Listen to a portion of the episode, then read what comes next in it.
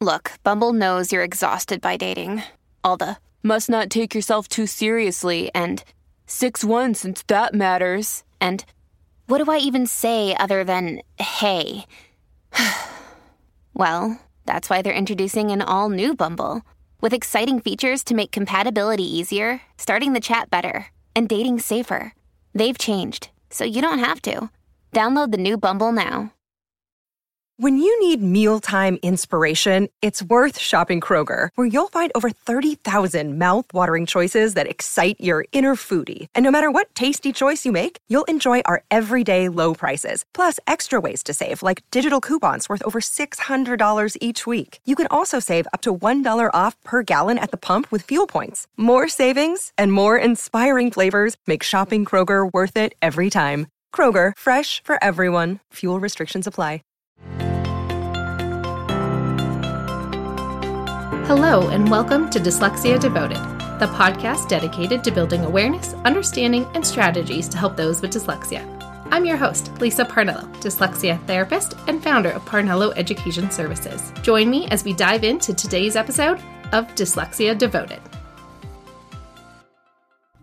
Hello everyone and welcome to an extra special episode.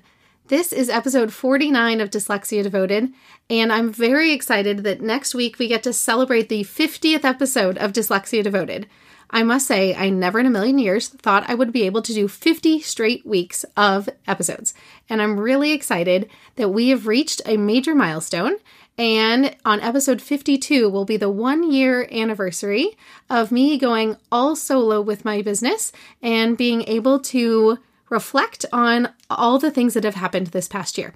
So next week for episode 50, I would like to celebrate that episode. So I would love to include you guys in that celebration. If you go to parnelloeducation.com/speak, you can leave me a voice message and tell me one of your favorite episodes, tell me something that you've learned in this past year that we've been hosting this podcast, and share with me anything else you would love to hear in the future on new episodes. So once again, parnelloeducation.com/speak, and you can leave me a message, and I would love to hear how this podcast has helped you this past year. So make sure you join us next week for that 50th episode as I have some fun surprises in store with you and can't wait to share them with you. Now this week, we also have something extra special, which is my first interview episode, and I just finished a fantastic conversation with Chris Blance from the UK, and she is a dyslexia specialist over on the other side of the pond. She was originally a biology person who was teaching science in schools and had a complete career change and became an Orton-Gillingham trained specialist, and she has a diploma from the British Dyslexia Association. So she is well-versed in the world of dyslexia and has over 25 years of experience teaching in schools and private tutoring in her home. And now she teaches entirely on Zoom with students all around the world.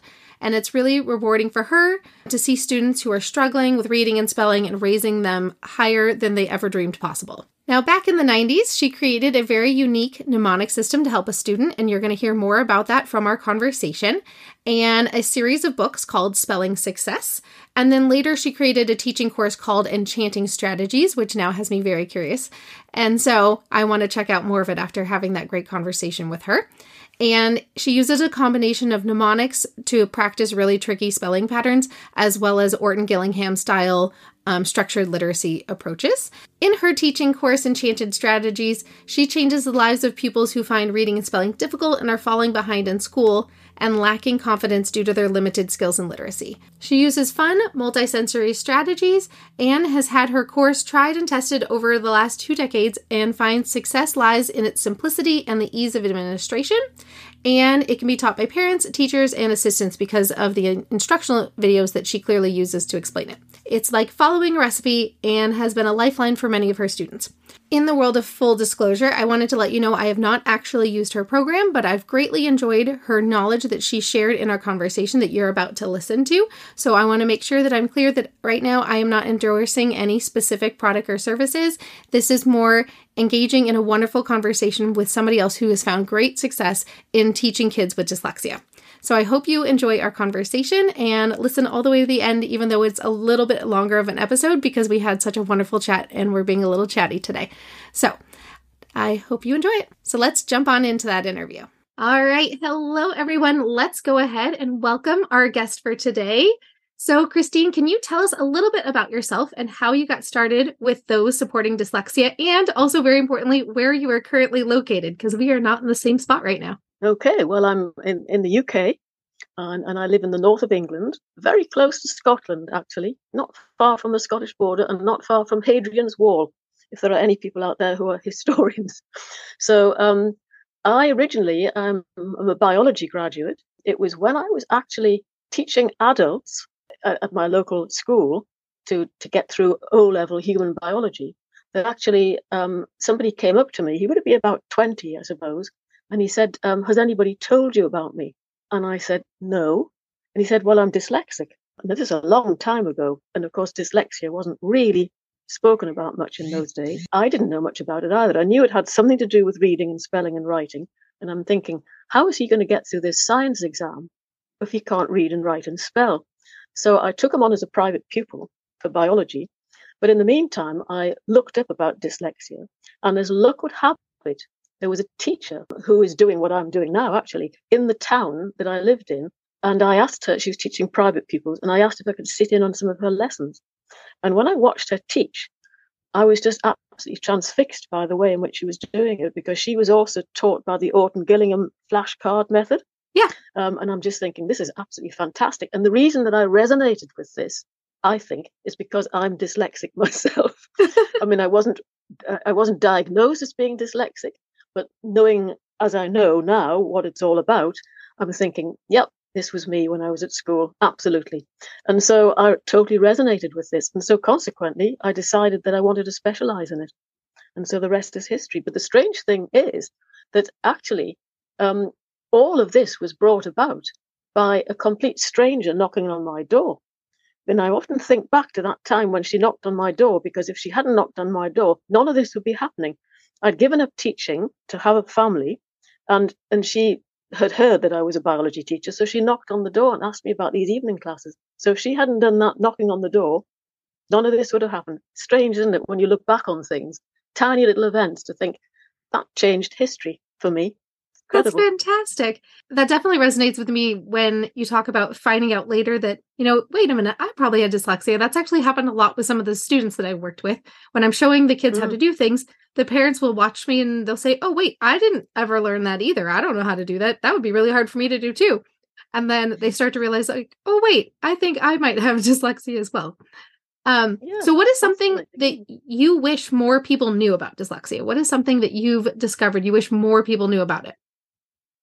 Well, I wish that more people viewed it in a more positive light. I think that a lot of my experiences with my parents, of my private pupils, were full of despair as soon as their child had been diagnosed with dyslexia, or some of them quite emotional.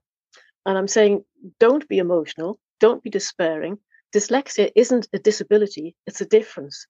You know? Absolutely. That's actually one of the things I'm really careful about when I do things for the podcast and different things that I work with, is like making sure I type in learning difference instead of learning disability, because everybody learns differently and that's totally okay. And we just want to make sure that people don't feel like there's some sort of impairment that prevents them from doing anything. You just have to do it a different way, which is completely fine. Absolutely not. In fact, information needs to be put into the brain in a different way. And I remember very vividly the very first lecture that I had training to be a teacher. And it was literally the first opening gambit of this man's mouth. And those words stuck in my mind. And he said, when you're teaching dyslexic children, you mustn't give them more of the same slowed down. You must put the information in a different way in their head. And that couple of sentences stuck with me. And I was really inspired by his opening words. And that's absolutely true. If you put the information into a dyslexic brain in the way that their brain needs it, not in the way that the school is instructing to teach generally, you'll get a different outcome. And when I think back to all of the pupils that I've had over the decades that I've been teaching, and how their lives have been changed just by, you know, their parents finding out about me, sending them to me, and using my methods instead of the school methods, transformed them. It literally has transformed them. And I can think of loads of these children who who went on to get great qualifications. Many of them went on to get university degrees. Some went on to run their own businesses. One of my pupils has ended up doing fashion design in New York. I mean, the world has opened up to them. But the story that I like to give for this one is of a little girl. She was 7 when she came to me, and she could barely read even 2 or 3 letter words. And she was absolutely emotionally strung up, hated school, hated anything like that. She was a wreck. And I did the necessary assessments on her. And then I began my this creative force, this new method that I created in the mid-90s, which is unique to me, this mnemonic spelling system. And I started this with her, and she absolutely loved these mnemonic chants that I invented. And she took off. She literally took off. And so quite quickly, actually, in a matter of a few months, she began to read books, and she just started to become what we call over here a bookworm. Do you have that term? Yes. In the States? Yes, it means the same. Can't put a book down. That's and her awesome. Mother used to say to me, "Do you know, I go past her door sometimes, her bedroom door at night time, 11 o'clock. There'll be a little chink of light, and I'll go open the door and say, 'Do you not think it's time we should be in bed by now?' And she said, 'I've got to get to the end of this chapter. This is too exciting.'" She became a bookworm, and then she went on to get a degree in art, and then she went on to do teacher training. And now she's teaching, and she's using my methods on her pupils. Isn't that great? It came full circle. Quite a few times this has happened. It's come full circle. That's fantastic. Yeah, I have a student that I taught her to read starting when she was really young, only a 2nd or 3rd grader. So that's like 8 or 9 years old. And since I know grade levels are different for you. And now when she gets frustrated on her middle school work, so 6th, 7th grade, about 12. And now when she gets frustrated with writing an essay or something, she's like, I'm going to read a book. I need a break. So now reading is her escape. So to go from, having dyslexia and struggling to now when something becomes overwhelming, her break is to go read a book is pretty fantastic. That's brilliant. So what is one piece of advice that you would give a parent or student who's currently struggling right now? Well, I would say that many of my mothers have almost had to become militant in order to get the kind of help that they needed for their children. So if you've got a child that's in a school that's not necessarily giving the help that the child needs, it's important just to keep on and keep on and keep on until eventually you get the kind of help, because it makes a world of difference. If you get the right kind of teaching, as you will know, as you'll see yourself, you can take somebody that's a complete emotional wreck and non-functioning into somebody that just opens up and blossoms and starts achieving things. And so the right form of teaching, the right kind of help is essential. Ideally, specialist teaching, because then they know how to put the information in the child's head. And that's what I definitely would recommend that parents do. But there is one humorous little story which I can share with you if you like. I'd love to hear it. At a school many years ago, and I was teaching this little lad, and his mother was very, very insistent. I mean, she was regularly going up to this school, and there was one morning I was standing outside of the receptionist's office, and because it was one of these rare occasions when in the UK we had hot weather, the door was open, so I could hear what was going on inside. And I could also see through the window to what was happening outside. And it was this mother marching, I can only use the whole word, marching up to the receptionist office. And I could hear the conversation between the two receptionists. And one of them said to them, "Oh no, here's this darn woman again. What on earth is she wanting this time?" And by the time the mother got to the window, the receptionist, of course, they opened the window. "Hello, Mrs. Such and Such. How nice to see you. How are you? What can I do?" And there was this stream of abuse coming from this mother because she was not happy again. But what the problem was that I was teaching her son 1 hour a week at this school, and he'd started to make quite a bit of progress. And she was saying, "This school has done nothing for my child, and now he's coming to Crisplands, and he's made such a lot of progress in the last few weeks. I want him now to have more lessons. I don't want him to have French. There's no point in him learning French when he can't do English." And she was hammering her fist. But this is the kind of thing that gets results. Yeah. Unfortunately, it doesn't sound as though it should, but unfortunately, it does. If you're insistent. And it's vitally important to get the right kind, and it's because it's time wasting. All these years can tick by, and they're not the appropriate help given in schools, and all that is wasted time for that child or those children. Of course, and especially with that Neuroplasticity. Sorry? I said, especially when you think about that neuroplasticity of the children when they're younger and their neurons are still developing, if you can try to help them, the sooner the better, the best Absolutely. Results you can get. And you prevent so much of that emotional frustration that builds up over time. And, I don't know whether you feel the same as well, but I just get incensed when I hear of the high proportion of children that leave the education system semi-literate. It's terrible. I think it's shocking. To me, it's a form of abuse. I mean, people are not doing their job correctly if chunks of the population of any year group are leaving semi-literate. It yes. really seems disgusting. We're starting to have a small revolution starting to happen that I'm very excited about. They have a new podcast called Sold a Story. Have you listened to that one before? No. So it is an educational investigation into the way schools are teaching reading here in the United States and how ineffective a lot of the programs that 40% of the schools have programs that have been proven to not actually help teach kids yep. to read the way they need to learn to read. And so many of our kids with dyslexia, if the main classroom taught reading more effectively, then a lot of the kids wouldn't need specialized dyslexia instruction because it does happen on a continuum. So if the main classroom has the right instruction happening, then only the more severe dyslexic would really need to go see a specialist if the rest Absolutely. Of the schools taught a different way. And yeah. so now that parents are starting to listen to these episodes and listening to the research and listening to the investigations into how all these ineffective programs made it into our schools, they're actually going to school boards and they're doing what you had just, advocated for. And they're going and saying, hey, why are you using this program? It's been proven that it doesn't work. Why are you doing this? And so we're finally starting to get a little bit of traction. And it actually hit the cover of the New York Times just a week or two ago. Oh, that's brilliant. That is really brilliant because really something desperately needs doing. It's quite shocking, really. Absolutely. So now that we've talked that some things don't work, I actually really would love to hear from you. I know that you work a lot with multisensory strategies. Can you please explain to our listeners why you think they work so well and what some of your favorite tricks are to use to help kids learn to read? Well, I can easily answer that actually, because I invented something in the mid-90s called initial word mnemonic chants. And it happened quite by accident. A lot of these things are happening by accident in my life, it seems. I've been teaching a child the week before, and she'd said to me, Chris, can you please help me spell the word because?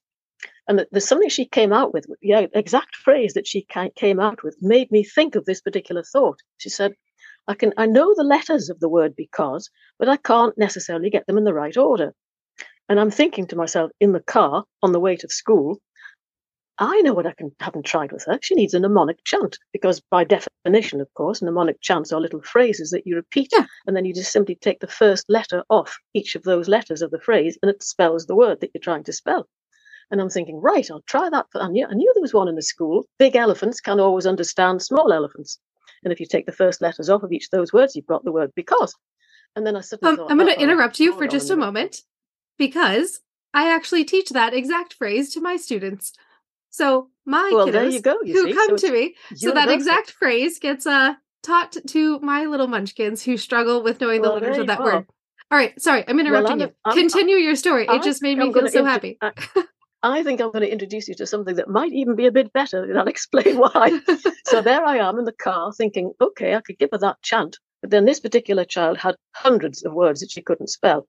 And I'm thinking, could I really give her one of these little mnemonic phrases for each of those 100 or so words or more that she can't spell? I thought, surely not. That's going to be incredibly confusing. And then I suddenly had this light bulb moment. And I thought, well, hang on a minute. To avoid that confusion, what happens if you start the chant with the word that you're targeting? So in the car on the way to school, I immediately changed that chant and began it with the word because. So the chant was, because elephants can add up sums easily. And I came into the classroom to this child and I said, here you are, Beth, she was called. I'm going to give you a strip of card and I'm going to write the word because on the front of the card.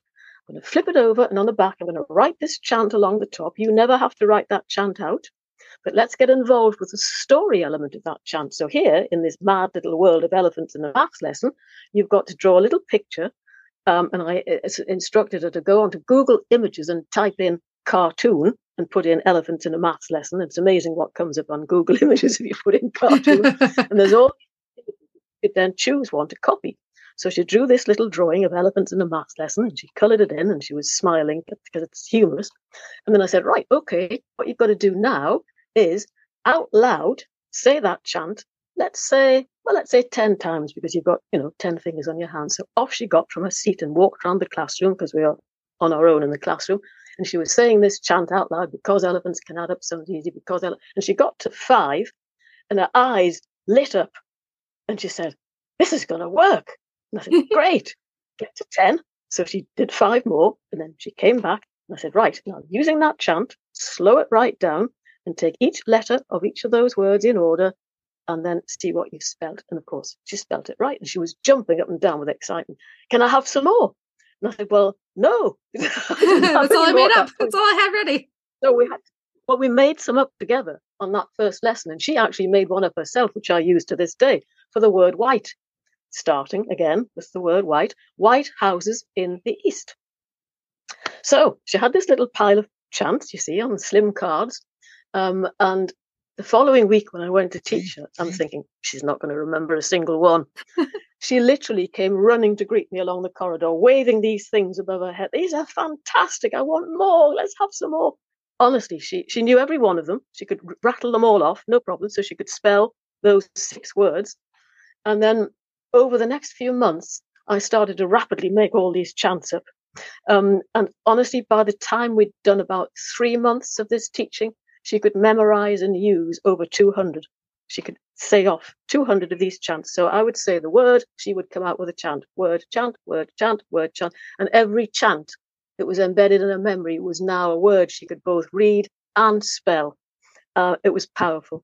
That's fantastic. So that's when I tried it out on all of my other pupils, and it just took off. They all loved it.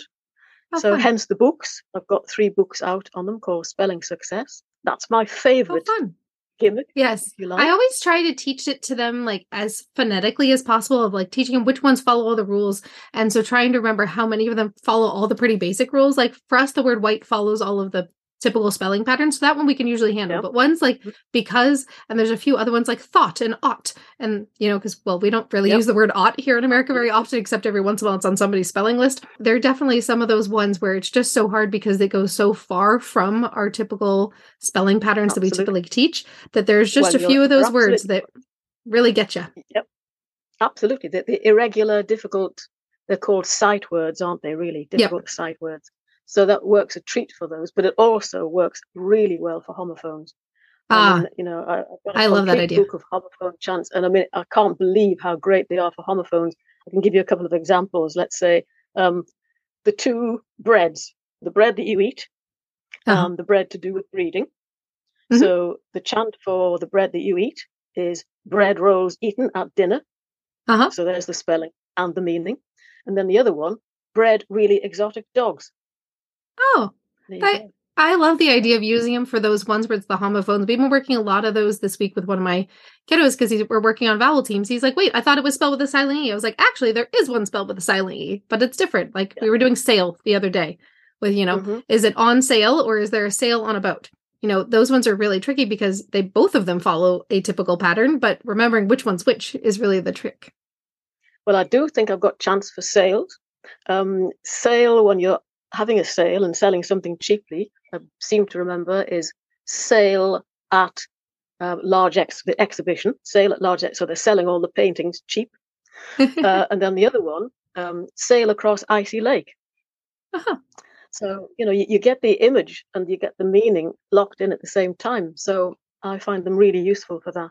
That's awesome. But the other thing that I teach and I use a lot of, I don't just teach using mnemonic chants because, as you know, they're a gimmick. You're not getting the proper word attack skills. So I was trained in the Orton-Gillingham method. Yeah. And so I use the Orton-Gillingham flashcards. I have changed some of the keywords on the back, however.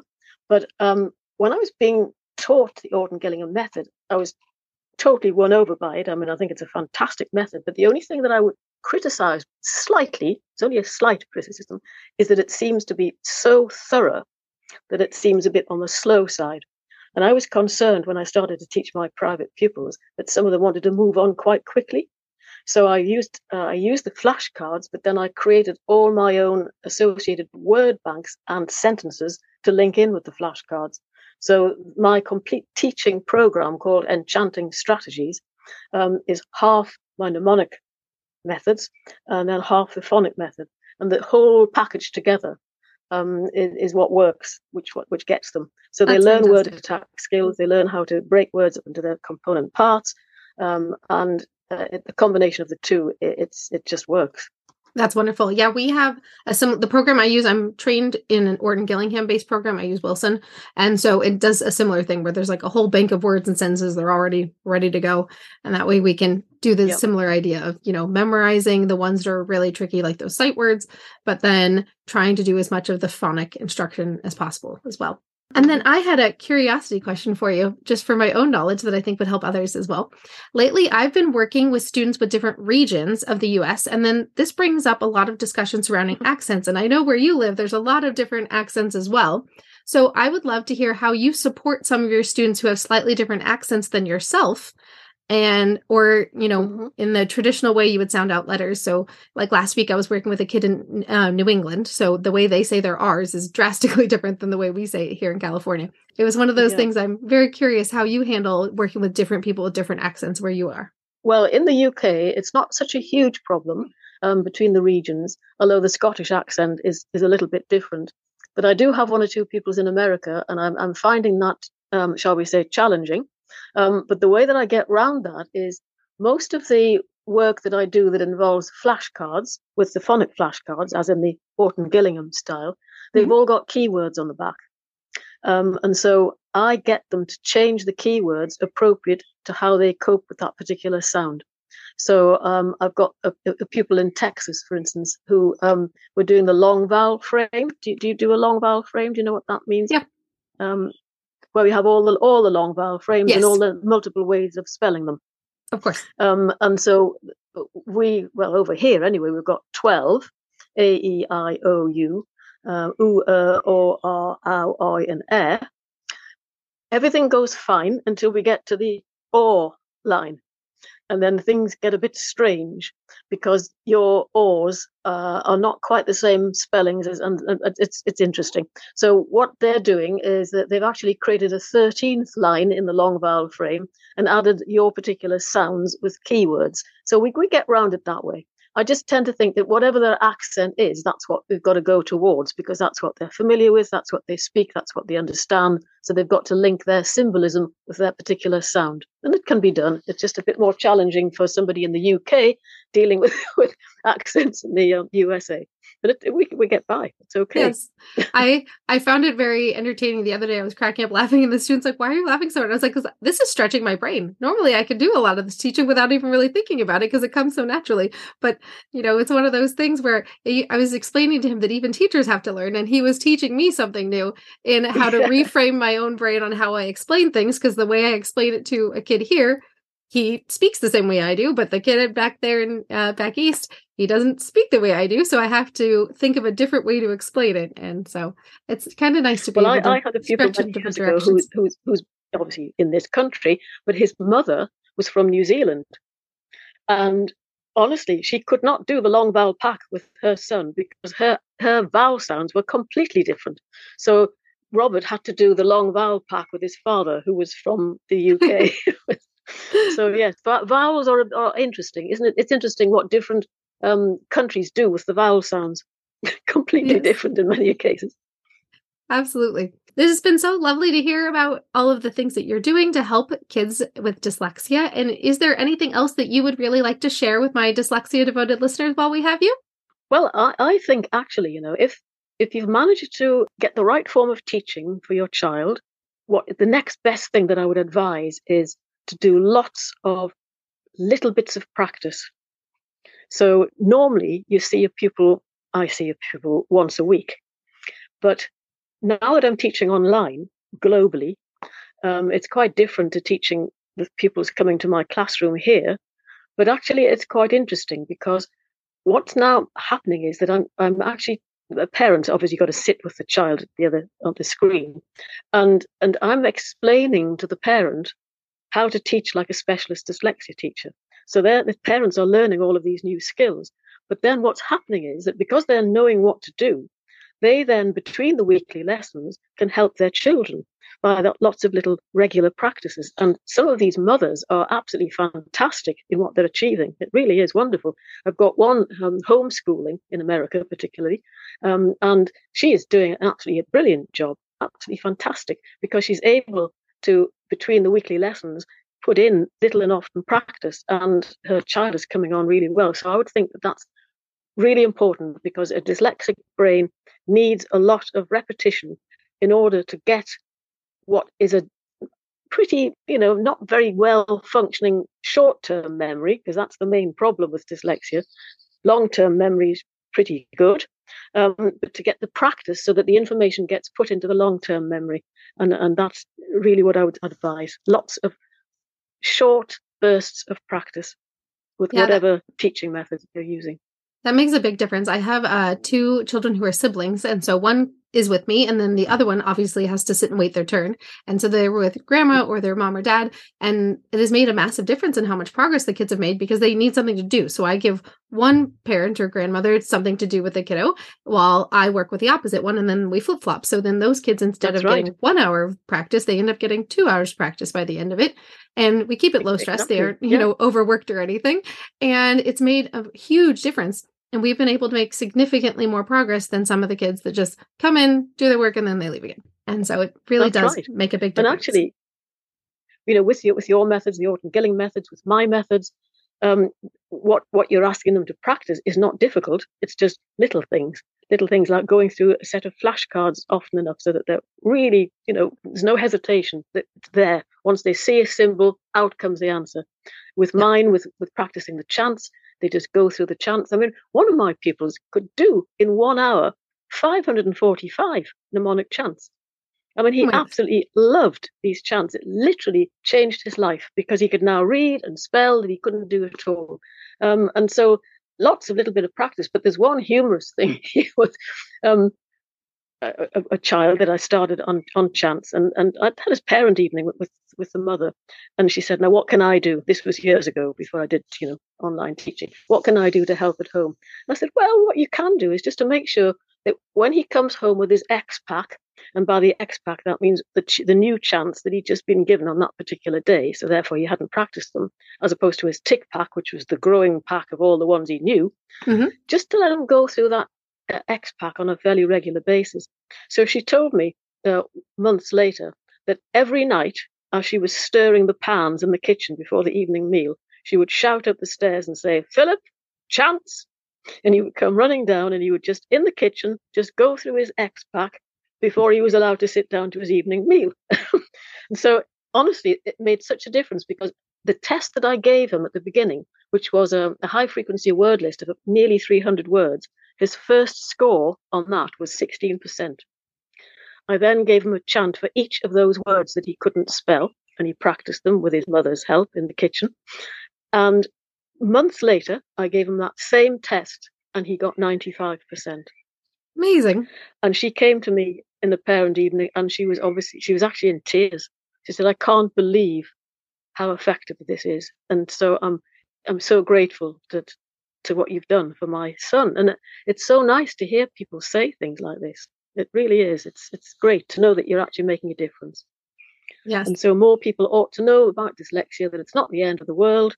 Just get the right input to their brains, and they can achieve all kinds of things. That's fantastic. It's amazing what just giving the right kind of instruction can make a massive difference in someone's confidence in life and their ability to be successful and to not be so overwhelmed by school anymore. It has been great chatting with you. Before we go, where can our listeners find you if they want to hear more about you and your programs that you do? Well, my website, which is www.helpfordyslexia, where the four is F-O-R, not the figure. So helpfordyslexia.co.uk. I've also got a Facebook site, which is Help for Dyslexia. I'm also on YouTube, and that's under my name, Christine Blance, and that's B-L-A-N-C-E. And also I'm developing a LinkedIn channel as well under Christine Blance as well. So all the information is on the website, really, if you want to contact me, and it would be nice to hear from some of you. This has been a very interesting chat. I've enjoyed it. Lovely. And I will make sure to link it in the show notes, in the show description where you guys are listening to this episode right now. So it's easy for you to find the information about her. Thank you so much, Christine. Okay. Thank you for joining me for our very first interview episode. I really hope you enjoyed our conversation and got to learn a few new things along the way. And I especially hope that you join me next week for the 50th episode celebration. I have some surprises in store for you, so make sure you join us. And if you want to leave me a message about your favorite episode or something that you have learned over the last 50 episodes, go to parnelloeducation.com/speak to share with me some of the things that you have enjoyed about this last year of 50 episodes and counting. See you next time.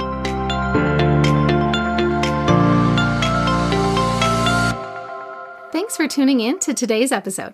If you want to learn even more about dyslexia, check out parnelloeducation.com/courses. See you next time.